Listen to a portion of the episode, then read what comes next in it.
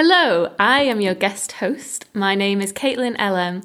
Today, Tara Minton is chatting to Rob Barron and Quentin Collins about their new album, All the Way, from their band Five Way Split. But first, the title track, All the Way. This was released last week on March 17th. Enjoy!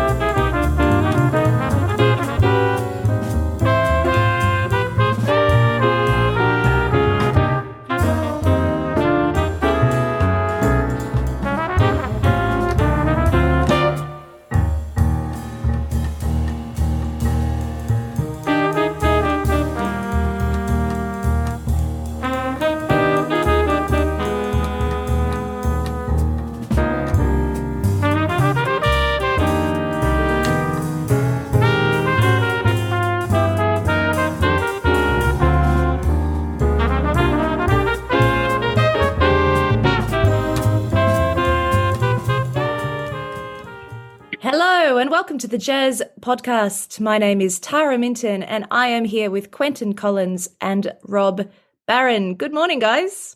Good morning. Good morning. Good to be here. We've just been discussing what we're having uh, as our morning beverages, and Rob is being true to his Yorkshire roots. Yorkshire Gold all the way. Brilliant. so, Quentin and Rob, you're uh, your names that I'm sure most of our listeners, particularly in the UK, will know. Um, you've released, well, you're releasing a new album on the 9th of May. Can you tell us about this record?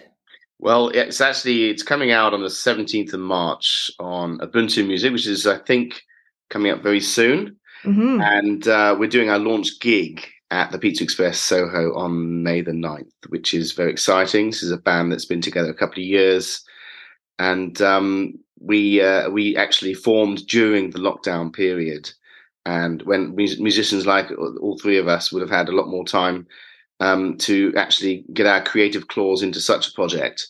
And um, we kind of went from there. Really, there was a sort of a weekly get together, um, practice, stroke, uh, pub session, which uh, sort of formed the backbone of our um, sound. And um, since uh, mu- music, live music came back, we've been performing regularly, and uh, this is the culmination of that, really. So that's um, that's kind of a little bit of background to the five way split um, history so far.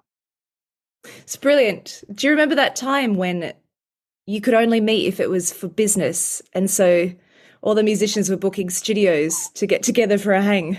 That, well, it's funny that you should say that because that's exactly what we did. And um, there was a time before that where obviously that they hadn't sort of ascertained that that was a, a feasible way around it. Um, when we were sort of meeting in the gaps.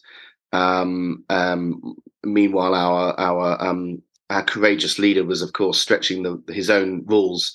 Um, but yeah, during that particular period, which I think was the second lockdown of the end of 2020 into 2021, when you could meet for business meetings in parentheses in um, uh, speech marks we were getting together pretty much every week weren't we rob? And uh, honing our uh, material original and arrangements.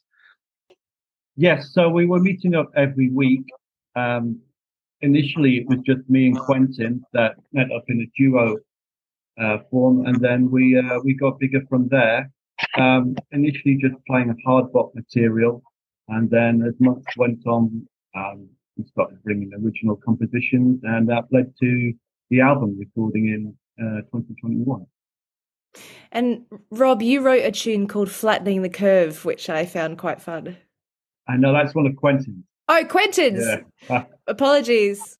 No, that's okay. Uh, I mean, there's two. There's actually two. If you if you uh, for the eagle-eyed amongst the uh, seat, the album uh, um, uh, purchases, um, there's two which have uh, very obvious um, connections to the pandemic, which actually, funnily enough, two years later seem a little bit dated in, in their titles, which I guess is a relief, I suppose. But flattening the curve is probably the most obvious of the two. Yeah, mm-hmm. the other one being asymptomatic which was a sort of a- asymptomatic was a buzzword, wasn't it, at one point, um, especially earlier on in, in the pandemic. And then, you know, if you combine uh, a, a musical term with a, a pandemic term, this is what you get.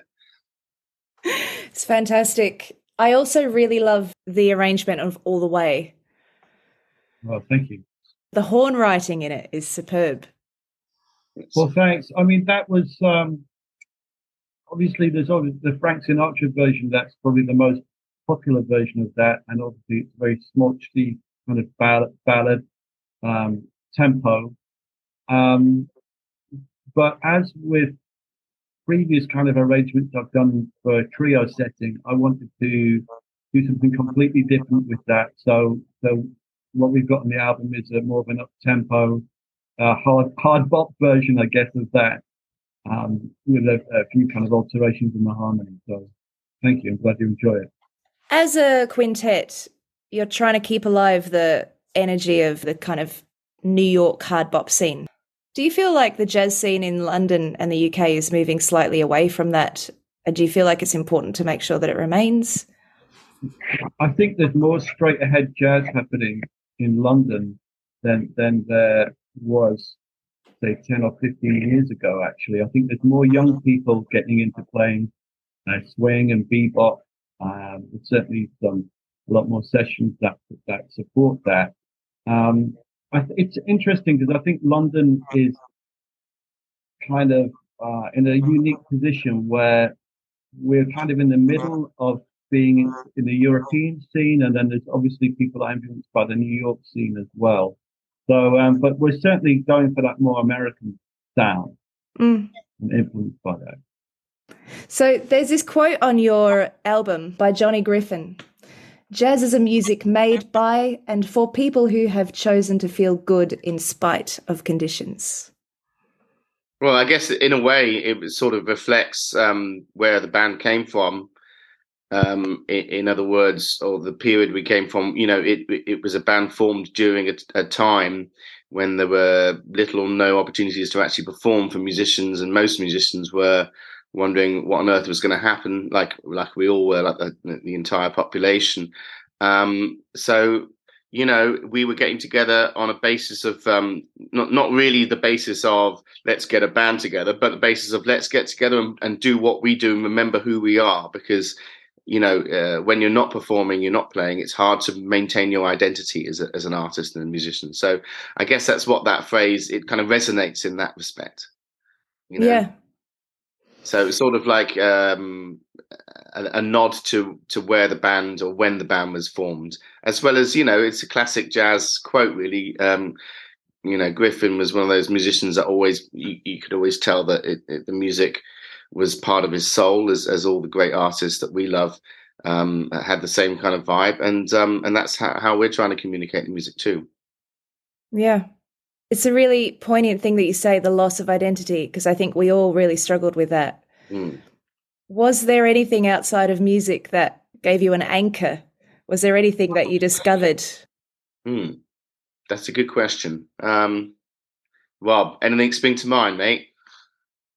Uh, I guess just be be grateful for. Um, and I think as musicians, we although we couldn't play together, I think it was a time that we could actually still create. You know, we could still create. We could still write. I had more time than I ever had to to practice.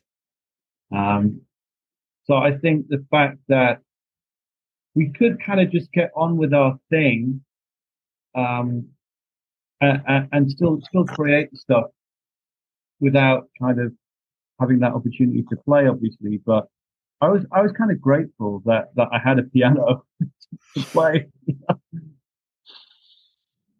that's a fair comment. I think it was a time for reflection, wasn't it? Especially that first lockdown. Um, in fact, only that first lockdown, because after that, it just became super frustrating that we weren't back to our, you know, back at, at work and, and in our schedules. But you know, in that first lockdown, there was a, a, I suppose, a sort of a blissful period for everybody that where we were able to actually rest, recuperate, and reflect. Uh, the three R's. there you go. That was a complete coincidence. And um, and uh, uh, yeah, certainly I felt, you know, like Rob said, you know, you, you certainly feel a, an amount of gratitude that you're able to sit at the piano and, and compose or whatever your chosen instrument is.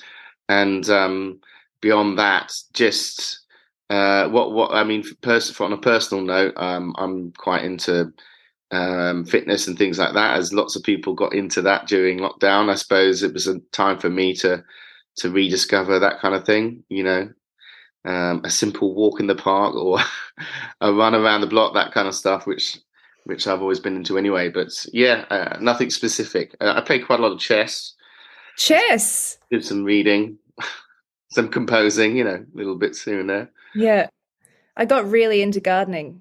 Oh yeah, that's a good one. Yeah, excellent. Yeah. And we had yeah. such a beautiful summer, didn't we? 2020.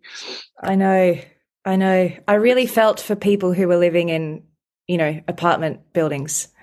Mm. Well, especially with families, you know, uh, young families, that would have been the worst. yeah, yeah. I mean, I had my son, but he was what was he? He's almost fourteen, so he was eleven, going on twelve, and but he was actually not too bad because we didn't have a garden at that stage. We do now, um, you know. Yeah, but I mean, if you had a family of like four kids who were all the, under the age of ten or something, and you don't have a garden, it must have been absolutely hell. So that's something to be grateful for, isn't it? yeah. You know, once we got over the existential angst of the whole thing, it was a nice pause, that first lockdown. First one, yeah. Yeah, yeah. Funny, the second one I found harder because mm. I think we are all thinking that by Christmas it might it might be over. But it was that second lockdown from kind of January till May that I hmm. find mm. kind of more tough really. Mm. We just kind of got going and then then it was locked down for another five months. So yeah, yeah that was a, that was a tough one for me. And things have come back with a vengeance now for both of you. Yeah, pretty yeah. much. Yeah, pretty much. I mean, there's there's for me there's slightly less traveling abroad um, than there was before, but um, but yeah, you know the scene the scene is thriving again, um, and I think it's in a good place, and it's good to see some projects come to fruition, like the one that we've recorded as well, and and get get it out there and play some gigs across the country. Because it's been quite a while. Because you recorded this in 2021, mm. And you're releasing it on the 17th of March. Um, is there a reason why you decided now was the time? Uh, well, actually, um, it takes quite a while to do things properly. Um, if you're really going to take a, an album release seriously, I think you've got to take each step, you know, um, as it comes. But also, to, to to to put it succinctly, when there's five people who are uh, not necessarily the band leader, and there's five band leaders, you've got a committee of five to to discuss matters and and take the initiative. So yes, it perhaps takes a little longer under those circumstances. Yeah, and you've got um, well some gigs booked. So you're playing the Fleece Jazz Club, and you're playing uh, we we have a we have a fairly decent gig list now, which yeah. probably we haven't published as yet. But um, starting, uh, we've got a couple in in May and over the summer, but particularly in the autumn, um, we will get round to publishing that in time. We're still booking a few bits and bobs, you know, and trying to get the regional spread a little bit more um, favourable and interesting, which is tough because you know. Um, uh, venues book well in advance these days. So, mm. you know, there'll be gigs stretching into 2024 to promote uh, this release all the way. Um, which, sorry, it's called All the Way, not All the Way promoted. And um, um, yeah, so uh, I would say probably we've got about uh, ten, probably double figures now in the book, 10 or so.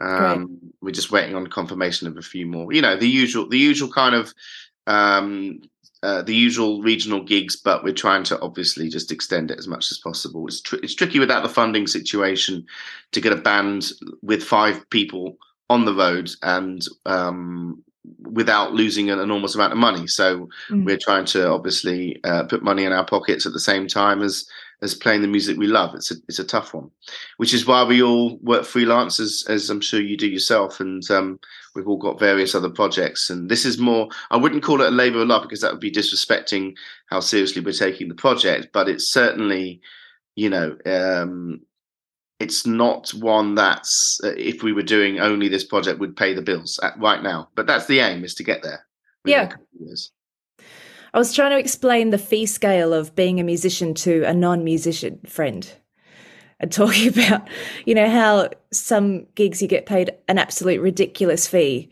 to sit in a corner and play for a bit. And then the gigs, you know, some concerts that can be sold out in a club in the middle of nowhere. And the fee that you get basically paid for your petrol to get there. Mm. But obviously, those are the ones that we love and live for. Well, you have to balance it, don't you? It's, yeah. it's a constant balance being an artist of, of, any, I think, in any discipline. But um, you know, um, if I think if you only did the gigs where you're being paid a fortune to play play to a bunch of people who aren't listening, if you only did those, you would probably go mad if you were uh, an artist with integrity. And if, uh, but if you're able to balance those with the the ones which really are rewarding um, from an artistic and cultural point of view um, and a social point of view because it's also really nice to get out and meet people who genuinely love your music. Yeah. Um, and i think you're doing well. You're doing all right. Yeah, I mean, every, every jazz club's got a different budget and it's important to to realize that some clubs have got funding and they, they can pay pay more than others. So it's it, it's handy if you can get a, a run of gigs that are close to each other geographically and that kind of helps in, in a way but yeah you know it depends what what relationship you have with your instrument, really, doesn't it? I mean, if you if you want to just do creative gigs and, and do the gigs with projects, then maybe you have to do more teaching or something like that. It really depends um, what your relationship is with, with the music. Yeah, it's never dull. No. Yeah. Except for that second lockdown, but we're, talking yeah, enough about that now. yeah, let's forget forget about that. I mean, I, I, guess we have to remember as well that all the greats did all those did background gigs too. You know, Hank Jones did solo piano gigs. Um, Cedar Walton and Ron Carter used to play little duo gigs at the Knickerbocker, and you know these were these were background gigs, and, and we're talking about you know the, the, the masters of the music. So I I'd never shun a shun the opportunity to play to play great song, songbook tunes either. You know, mm. because um, you know there's there's a lot of enjoyment and, and growth to have from that too. I've played some great background gigs with burning musicians. And we we've had a fantastic time, and nobody else, you know, none of the people at the party had any idea of what magic was happening. But for us, it was brilliant. Sometimes you get that. Well, often the pressure's off when you not when you when you're uh, uh, c- conscious of the fact that no one's listening. yeah, yeah, yeah. Great. Well, hopefully you will have sold out the 9th of March and everybody will be listening. 9th of May. Oh, I'm certain. 9th of May, 17th of March, 9th of May.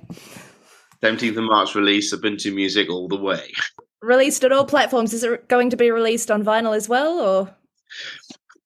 I think we we we've had a discussion, and um, in actual fact, I've had a, a, number of people approaching me privately asking um, if that's the case, mm-hmm. which makes you think twice about not doing it. So it's a possibility. We've we've actually had the CDs now for a, a couple of months, and it's it seems so archaic, doesn't it? P- printing out a thousand CDs, but in actual fact, the there is an audience for CD. CD sales are up this year, last year rather, and um, if you get out on the road as we are, you can you can still sell them. It's amazing, you know, in this day and age. Um, but so yeah, it's available on CD, all streaming platforms, and and maybe watch this space about the vinyl. Fantastic. Well, Quentin and Rob, thank you so much for your time. Thank you. It's been a pleasure. Great, great stuff. Thanks for having me. Thank you so much for listening to the Jazz Podcast. This track is called Out of Wayne's Bag.